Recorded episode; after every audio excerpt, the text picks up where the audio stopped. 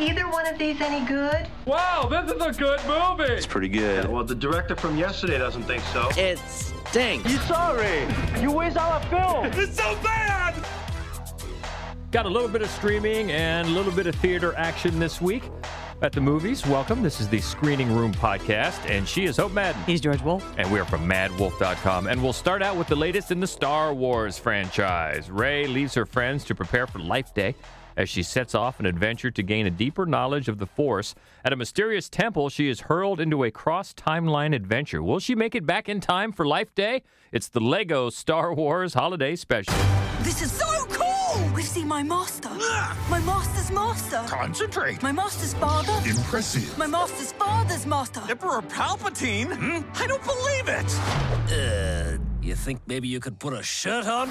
It's a key to travel across space and time. I will change to the future. So sure are you? Mm-hmm. Less talky talky, more fighty fighty. A time of joy. This is Rey! a friendship, a family. Gunta Gunta solos? You want to shoot first? After you. I pointed this out on our uh, our TV gig this morning. Normally speaking, we wouldn't cover a 45 minute long, essentially TV special, holiday special, but you were so excited about this show. I think a lot of people will be, Oh, and we've yeah. and we've talked about it with uh, the Schlocketeer for a few weeks, and Mhm. we've all said how we were excited about it. So yeah, I think people are, are going to like this. It is streaming on Disney Plus, and if you, of course, the first thing when you hear about Star Wars Holiday Special, people of a certain age think about that infamous one from the 1970s. And if you've happened to seen it, well, you know it also focuses on Life Day and a party at Chewie's. and that's what this does, which is great. It's a great way to just uh, get you into that vibe. It's it's it's a life day. That's their big holiday, and everybody's going over to Chewie's for a party. But Rey is distracted because Rey has been trying to train Finn as a Jedi, but it hasn't been going well, and she's kind of doubting her her abilities to train Jedi. And she gets a hold of this key that lets her travel across across time and space, and she and BB-8 take off, and she uses that to drop in on all these other moments from across all the Star Wars films, and the device is so that she can see other Jedi being trained and learn more about the Force. But it's just a But great. the truth is, just because it, it lets us, it's just this wink and a nod. Here's Empire Strikes Back, and Yeah. here's Return of the Jedi, and here's the three that are terrible, and here's, you know, here's a joke. And I mean, there, it's really, really funny. So you see all these different characters, and and you have a smattering of original voices. You've got uh, Billy Dee Williams, you've got Anthony Daniels, who has always done C-3PO, and then you've got Kelly Marie Tran in there too. Uh, there are three actual voices from the franchise. Other than that, um, it's a lot of voices, a lot of veterans, including the writer and director from these Lego films. Right. So they have there's they have lots of experience taking this this wink wink as you said Lego vibe and it really translates really well. I thought it was just hilarious mainly because of the emperor. Who expected the emperor to be the breakout comedy hit of this? But He's he- a laugh riot. He, He, is really a is. riot. He's so funny. just mocking everyone in sight, you know, from telling Kylo Ren to put a shirt on to telling everybody else that there's too much talky talky. They need more fighty fighty. I mean, it just he's he's a riot. But all of it as they go back and forth between moments in the franchise, it's just a hoot. And they also kind of weave in a, a nod to classic Christmas specials like The Grinch, like Scrooge, and they pack a lot into 45 they do. minutes. They really do. They really do. So I think Star Wars fans are going to love it. And I think it's perfect for this holiday season, especially because let's face it, a lot of us are not going anywhere. And uh, if you're inside the house with the kids, uh, this is perfect one to just hit on repeat because, as you said, it's not very long and people that have a long history with Star Wars are going to appreciate the homages. And the kids just like it because it's Legos and it's sort of animated and it's fun. So this could be a real crowd pleaser over the holiday season. And yeah, it's, I thought it was it was really really funny and a good time, as most of these Lego films have been. You know, Yeah. they've some have been better than others, but uh, this was a real real good time. It, again, it's streaming on Disney Plus, and it's the Lego Star Wars Holiday Special. Let's go to this week's Shudder premiere next, a lyrical and spiritual cinematic essay on The Exorcist. exploring the depths of William Friedkin's mind's eye, the nuances of his filmmaking process, and the mysteries of faith and fate that have helped shape his life and filmography. This is called Leap of Faith William Friedkin on The Exorcist. I knew exactly how I wanted to make it. I marked up my own copy of the hardcover. I didn't want any backstory, no flashbacks, just a straight ahead story that was done as realistically as possible.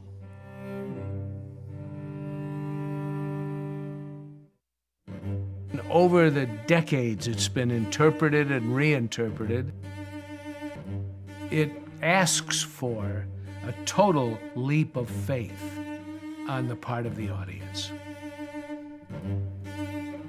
People ask us a lot, what is your favorite horror movie? What's your favorite horror movie, George? I always say The Exorcist. You do. It's, it's it seems like an easy go-to. It might even seem like a cop-out, but I have a lot a lot of them that I love, but man, this one is just so great. It it's is. so great. It's hard to top it, and it's it's cool because this film was written and directed by Alexander O. Philippe, and he has done in just the last three years. Yeah. he has taken deep dives into Psycho, Mm-hmm. into Alien, and now this. I mean, that's a great t- trifecta. And it really is. If you're a horror film, these are all worth seeing. And this one, it's really just a one man show, which, as I pointed out in my written review of this, normally for a documentary, that's not a good idea. You want to have more than one point of view for your documentary. But let's face it, if you're taking a deep dive into The Exorcist and William Friedkin agrees to sit down for a, a lengthy interview, that's pretty much it right there. And really, that's all this is. They they have his point of view and his history of how the film got made, how he approached it, and then the appropriate clips are interspersed or are, are put in at the precise time. And and that's pretty much it. But I'll tell you what, it really takes you inside the film, not just The Exorcist, but of the creative process itself, and especially with him, I, I found it. I was hanging on every word. I thought was fascinating. I agree with you. I thought it was really, really interesting. And and I, I would think that it would get under my skin to just keep hearing the same person. But the, I mean, the truth is, he does give credit. He talks about Blatty a lot. He talks about uh, co- contributors and sort of the give and take and, and wrestling of different decisions. But in the end, he was the director and he made the decisions. And it was really fascinating to hear some of what went into things like the score. The score of that mu- that score of that film is so perfect. Yeah. And and what he went through and, and the decision process there, I thought was fascinating. I did think, and you and you you talked about this in your review as well. There's no mention. There's no mention ever of Linda Blair. That was really surprising to me, and that was the one big omission. The, really, Yeah. the thing that really was glaring. I thought it was so glaring that it needed addressed in some way. Like, did he not want to talk about her? Is there bad blood? Which I don't think there was, because remember when we interviewed Linda Blair, she didn't uh, give any indication that there's any bad blood or anything. But there's a lot to talk about there. Think about it from from maybe her casting, her performance, or just the complexities of directing a 14 year old girl in this intense subject matter. That you'd think that'd be fertile ground for discussion. Or even, I mean, he talks a bit about Mercedes McCambridge, Yeah. who voices the Sure, demon, yeah. and we get to see little snippets of before that voiceover had been recorded, and you hear this little girl Yeah. saying those lines, and you think that even a discussion about going from one to the other, anything. I mean, but he talks in depth about most of the other performers, even some of the pretty minor performers, and he doesn't even say her name. He says the child. It was it was surprising. It really was surprising. But other than that, I mean, there's the old adage about if you're going to have an interview, if you're going to interview somebody, you got to get one good story out of that interview. Well, there is more than one good story in this. There are Yes. some priceless stories. In fact, one where he says he didn't believe he had told that story before. I mean, Right. From, from casting to the score that you mentioned mm-hmm. to mm-hmm. the battles that he had. Shooting a gun off on set. He's shooting a gun off. Yeah, it's it's really really a, a, an interview that if you're interested in The Exorcist or just movie making, the creative process. I mean, he goes off about his influences on in art and mm-hmm. music, Music. and he's very well versed and intelligent, and he's 85 years old now, and it's clear that he likes himself pretty He much. But all right, Bill hey. likes him some Bill. He does, but uh, it's hard to argue, and and it's a really great dive into this movie and and movie making and and and just uh, the process of moving through the stages of, especially from taking a book to film, Right. And coming out with such a classic like Actually, this. I thought that that part of it was particularly fascinating. That he read the book, he loved the book, and then he read Blatty's first draft, and he was like, "I think you hated this book." uh, that was really interesting. And also, it's those little bits where pieces of the film that have been interpreted by other people, where he and like like Kubrick used to do with The Shining, Mm-hmm. just say, "No, I was just trying to do something that I thought was interesting." Yeah. You know, there's nothing. There was nothing uh, intended to throw in different meanings. It's it's really interesting to hear a filmmaker li- like that, and it just reminds you how sometimes people get carried away in interpreting something that just isn't there. But that's the fun of film. Sometimes. Yeah, it is. And it's just, if you can't tell, we really, really like this and really recommend it. If you have Shudder, definitely check out check it out. It's Leap of Faith, William Friedkin on The Exorcist. Next up is one that is in theaters. The theaters that are open, uh, they get this one this week across the country. An artist is suspected of selling a valuable painting to the Nazis, but there is more to the story than meets the eye. This is The Last Vermeer. This was just found in Goering's hidden collection. It's a Vermeer. I'm Captain Joseph Piller of the Allied Provisional Government. During the war, what did you do? Tried to survive, like everybody else. Sold to Reichsmarschall Hermann Goering for more than 1.5 million guilders. I need to know where this Vermeer came from. Collaboration with the enemy is a capital offense. They're shooting people in the streets. This is your chance at redemption. And yet I am sensing that perhaps it is you who needs redemption. Why do you care so much about this man? It's not the man, really. It's the fact that he's innocent. Now, I think in this case and the other one that we'll talk about coming up that's in theaters this week, this is a case of movies that have been sitting around for a while, at least from last year, that are kind of just getting thrown out there. Yes, and you know, there's this movie. Definitely, there's some things about it to recommend. It looks pretty good. The performance from Guy Pearce is fascinating. It's just weird in the best way, and it's a true story. It's a true historical story, but it's one of those sort of true historical stories that's just been manipulated within an inch of its life. Yeah. And more importantly to me, I feel like they chose the wrong person to be the lead of their film. So Guy Pearce plays He plays the artist in question, Han van Meegeren. Meegeren. And he's a weird and bizarre and fascinating character. Yeah, he is. Who's just limited it to this sort of side character who's stuck in this upstairs room the whole time while we follow Claes Bang, who's usually very good. But here he's just this blandly attractive, noble uh, officer, and and it's so dull. Yeah, he's and, and he- you keep looking over the corner like, can we just go back upstairs and see what's going on with Pearce? Because Yeah. he's so weird. He's an interesting character because he's basically having to defend himself from being a collaborator with the Nazis. And of course, if he's found guilty, he's going to get shot. Yeah. He's going to get it, and he his whole air is just so, well, hey, Yeah. this is me and I was doing what I had to do to survive. And it ends in a big courtroom which a lot of times can be really, really dry and, and boring. But he helps elevate things. Yeah, he does. Um, and it, it is. You said it's an interesting story, the true story, and of course they take their liberties. But uh, yeah, it's it, it's it's one of those choices to run the narrative through Claes Bang's character, Captain Piller. It is a little bit curious because you are your interest is always over here Yeah. with this guy. Yeah. And then they add a little bit of a, a melodramatic kind of subplot that uh, that it ends up being fine. Right. It's it's a, a mystery and it's a it's a historical piece that do, does, especially if you're interested in art, uh, as Claes Bang clearly is, because in the last few years he's done the uh, Burnt Orange Heresy and the Square. Right. I mean, he's likes the art films, which is cool. Uh, but yeah, it's it's fine. It's it's not Yep. it's not something that's it's going to blow you away. But uh, Guy Pearce is definitely the, the main reason to see this, and and his weird eyebrows. and and he's got some some crazy almost Einsteiny hair going on. But uh, yeah, he's the highlight here, and it's it's perfectly fine. It has its its moments, but also it has uh, its uh, its boring moments as well, Mm-hmm. and that's in theaters this week called The Last Vermeer. The other one in theaters this week is a group of friends reuniting to play the buddy games, a wild assortment of absurd physical and mental challenges. In the process, they'll heal old wounds, right past wrongs, and figure out the true meaning of friendship or die trying. It's buddy games. All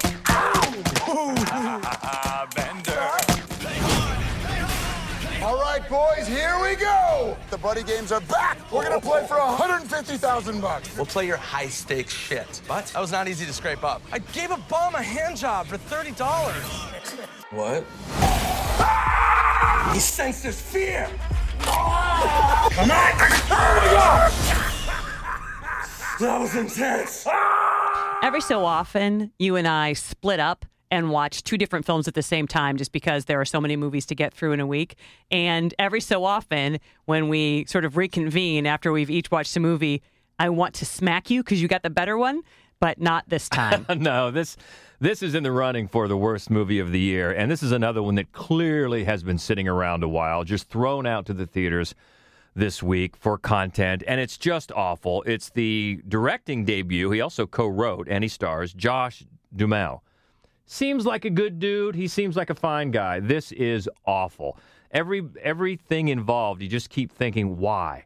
Why are they doing this? Why is this his directing debut? I mean, it's it's not fun. It's it's a cross. You th- if you're thinking it's a cross between something like Tag, where the guys were all playing tag over Right, the, right. over the years, and one of Adam Sandler's grown-ups movies. Okay, I can see where you would think that, but it has none of the charm of Tag, which I thought was pretty funny, I liked it, yeah. and more of the stupidity of the grown-ups movies. This is crass. It's tone deaf. It's unfunny. It has a poor view of women and a poor view of men. It's Mm-hmm. just by the end of it, it's just a big excuse for these entitled d bags to feel good about being selfish. right. And that's not fun. No. uh, I, I mean, it's it's really really bad, and it's another case of Olivia Munn. If you look at the marketing, you would think Olivia Munn and her low cut shirt is a major part of this movie. She is not. Why she keeps accepting these roles that are basically just sexy girl for the marketing, I don't Right. know.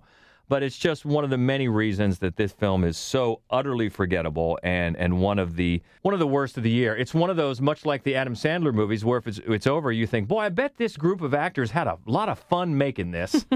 Good for them because Right. there's nothing fun about watching it, the Buddy Games.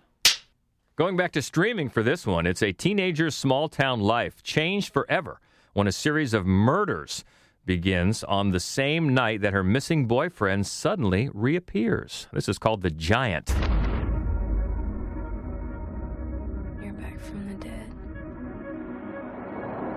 I wouldn't say that.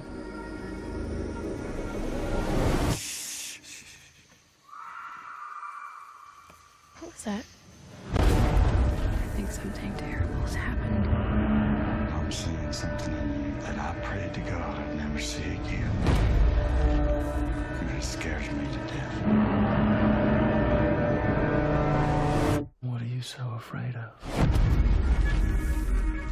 This is writer director David Raboy, and this is one that is hard to categorize. It's listed as a crime mystery thriller, but it's it's really hard to pin down. Yeah, exactly. Because even that description sounds far more structured than the film you're about to see. Yeah. Because really, you never leave the headspace of Charlotte, played by Odessa Young, um, who was in Shirley, who was so good in Shirley. Yeah. And um and her mother died killed herself a year ago. She's just graduated from high school. It's that sort of swampy, steamy summer before she leaves for college.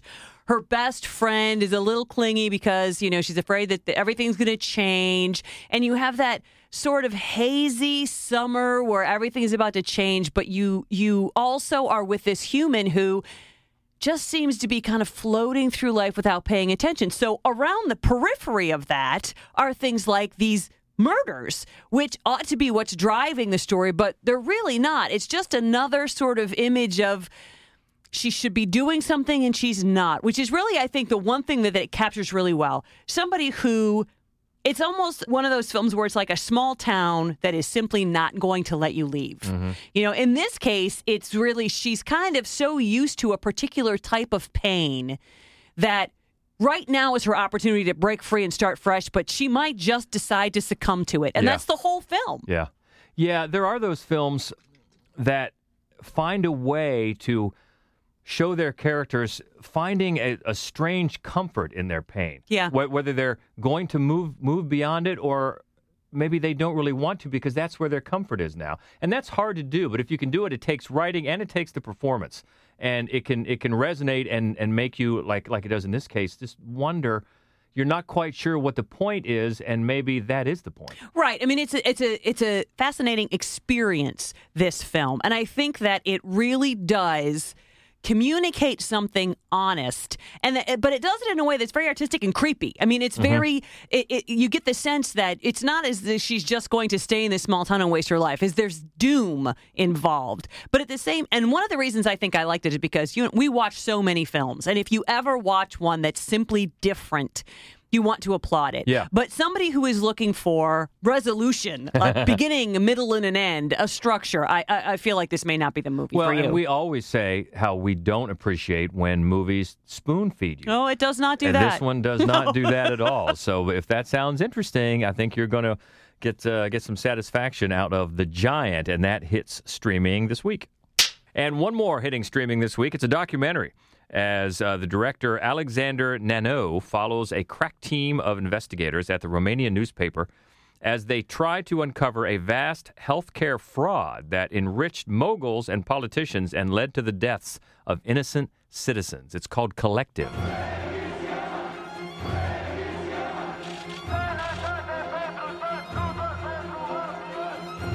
Și noi am avut o încredere oarbă în autorități. Puteți. Well, the written review for this at maddwolf.com was done by Brandon Thomas, and he really, really liked it, called it just riveting. Yeah, and it's not a showy f- documentary, but it's fascinating and it's a real testament to, you know, honest investigative journalism. It follows a group of people who are looking into the reasons why after a 2015 fire in a nightclub In uh, Bucharest. in Bucharest, where a, a, a lot of people are, are they die as a result of the fire. But what is what they dig into is how survivors of the fire over the succeeding years keep dying also. Yeah, it wasn't even the year; it was days and weeks. Yeah. because originally it was just it was 27 people died in the initial in the initial fire, but just in the weeks after, dozens more died of what seemed to be preventable infections. Yeah, and so and so this newspaper, these reporters start to dig into it, and they uncover something really powerful and uh, sort of earth shaking. And the the the direction of the film, again, it's just it doesn't. It could very easily just be very showy and and really um, attention getting, and and it's it's just.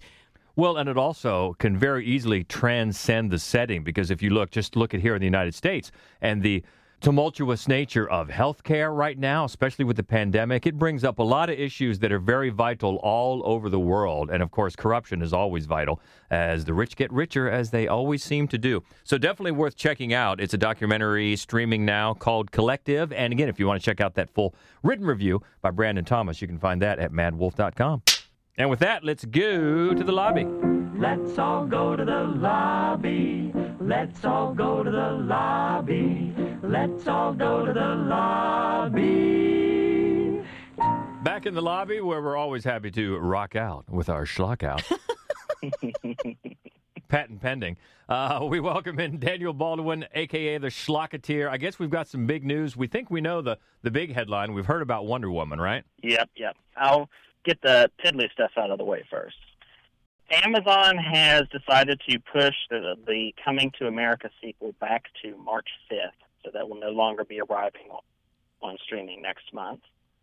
And then the other small thing is that Sony has bumped their theatrical release of Monster Hunter up to Christmas Day. More on that in a moment. and before we hit the the uh, the bombshells of the week, Disney is reportedly already examining their slate for next year in terms of what should just go straight to Disney Plus. Like they're not even going to bother scheduling a couple of things. Yeah. Um, one of them is the already completed Emma Stone starring Cruella de Vil prequel. And then there's two more that are shooting soon that will also likely be heading straight to Disney Plus either next year or the year after. And that's Robert Zemeckis' Pinocchio remake, which has Tom Hanks as Geppetto, Uh-huh. and David Lowery's Peter Pan remake, which will have Jude Law as Captain Hook. Those are all likely to go to Plus now instead of seeking theatrical release. And odds are high that a lot of the smaller films like that will do the same. But apparently, at this time, they are not considering sending any Marvel or Lucasfilm feature films to Disney Plus. So Hmm. all of those will still aim for theatrical whenever they can actually put them out. Mm-hmm. I, I think a lot of that has to do with the fact that, um, of course, we already talked about WandaVision, but Disney Plus has at least five Marvel shows premiering in 2021 and at least three Star Wars ones. Whew. So they're still going to have plenty of content in that regard to uh, keep fans sated without having to worry about tossing, you know, Black Widow or Eternals or Shang Chi on Disney Plus. Mm-hmm. But of course, the big news of the week is Wonder Woman 1984. Warner Brothers announced earlier this week that it will be hitting theaters on Christmas Day and it'll also be hitting HBO Max that day in the U.S. But there's a few caveats about that that I haven't seen people talk about a lot of late. If someone is in an overseas country, I know you have a few overseas listeners, if you do not have HBO Max in your country, Wonder Woman 1984 will still be coming out in theaters on December 16th. So you will be getting it before everyone else. Whoa. Wow. And the HBO Max premiere will only last for 30 days. It will only be on HBO Max in the U.S. for 30 days. At day 31, it will be yanked from the service, and for the next 30 days after that, it will be theatrical only in the U.S. Then, after the whole 60 days has passed, it will then be on theatrical and VOD, presumably worldwide. Wow. So it's a bit of a weird deal. Yeah, there. a lot of fine print there. Yeah, apparently this is what the exhibitors agreed to, uh, specifically that extra theatrical window in the middle. And I think the reason why Warner Brothers is fine with it is HBO Max has been streaming for six months now. Apparently, subscriptions are not as high as they would hope were hoping they would be. So this is their big boost. Mm-hmm. Yeah, it is. But something else happened this week that Wonder Woman overshadowed. You know how we talked previously about how AMC made a deal with Universal for that 17 day VOD window? Right, mm-hmm. right. Well, Cinemark and Canada Cineplex have come in on the deal, and there have been some alterations. From going forward, obviously it won't matter much now, but it will. It'll matter more so when theaters reopen. Any film that has an opening weekend of 50 million or more domestically cannot go to VOD for at least 30 days. If it opens below 50 million, the 17 day window remains in effect. And supposedly, once these films start going to VOD, whether it's after 17 days or the 30, the studios are expected to um, have them out as 48 hour rentals, not purchases. And supposedly, they will be sharing a chunk of that money with the exhibitors. Now, right now, Universal is the only studio that's agreed to this, but the others are expected to fall in line. And apparently, Regal is expected to sign this agreement as well. So the deal has been altered. I, I can just hear Darth Vader saying, "Pray I don't alter it any further." Yeah, there's a lot of things that you can read into that. I mean, for one, it, it's it kind of sounds like a bit of a Wild West 1970s throwback deal. You know, where a movie would open in theaters, if it didn't do all that well after a couple of weeks, it would be kicked down to the second run Mhm. theaters and the drive-ins for cheaper prices. And I guess that's technically what's going to start happening now, except instead of you know going to other theaters, it's just going to they're going to go straight to VOD. I guess the upside of that is that more more movies could get theatrical runs now. There won't be as much pressure since they know they can send them straight to VOD if they Right. don't do well right off the bat. Uh huh. Of course, the downside is you're not going to have a whole lot more sleeper hits. You know, if it doesn't make a splash right, Right. off the bat, it's going to be It's gone. streaming in people's houses. And I do wonder with the exhibitors getting part of the uh, premium on demand prices, you know, obviously that's going to help AMC and Cinemark and Regal and all the others, but I'm wondering how that's going to carry over to the, you know, the small chains, the regional chains, the independently owned theaters, the art houses. How are they going to get any of that? A lot of questions, Yeah. Busy Uh, in the guess Schlocketeers newsroom. right? All right, the latest from Daniel Baldwin. You can find him at the Schlocketeer. Appreciate it. We'll get uh, we'll get more updates next week. Talk to you next week. All right, we're looking ahead to next week. Looks like we've got a pretty full week. Well, we had one moved that was supposed to be this week, moving to next week that we really liked called The Sound of Metal. So we'll talk about that next week. Also, Hillbilly Elegy and Super Intelligence. Yeah, okay, those are probably the two big Yeah. the two big ones. Porno Mhm. next week. We'll have a little porno for you. Uncle Frank, uh, Mosul Vinyl Nation. mm, and Divine Love. Oh, and also Croods 2. That's right. all those. So we'll talk about those and who knows what else might pop up. In the meantime, let us know what you thought about anything from this week. How funny is the Emperor? Let us know. You can always find us on Twitter at Mad Wolf, M A D D W O L F. Always love to keep the conversation going. Also on Facebook and Instagram, it's Mad Wolf Columbus. And as we've said, the main website where you can find all of our written reviews and our other horror movie only podcast. New one just dropped, by the way, called Fright Club. You can find that at maddwolf.com. So we always appreciate you stopping by the screening room. If you would just do us a favor and subscribe, rate, and review, we would appreciate it. Yes, thank you so much. Have a great Thanksgiving, by the way. Uh, we'll talk next week. And until then, she is Hope Madden. He's George Wolf. And this is the Screening Room Podcast. See ya. I do wish we could chat longer, but I'm having an old friend for tonight. Bye. Okay, everybody, that's a wrap.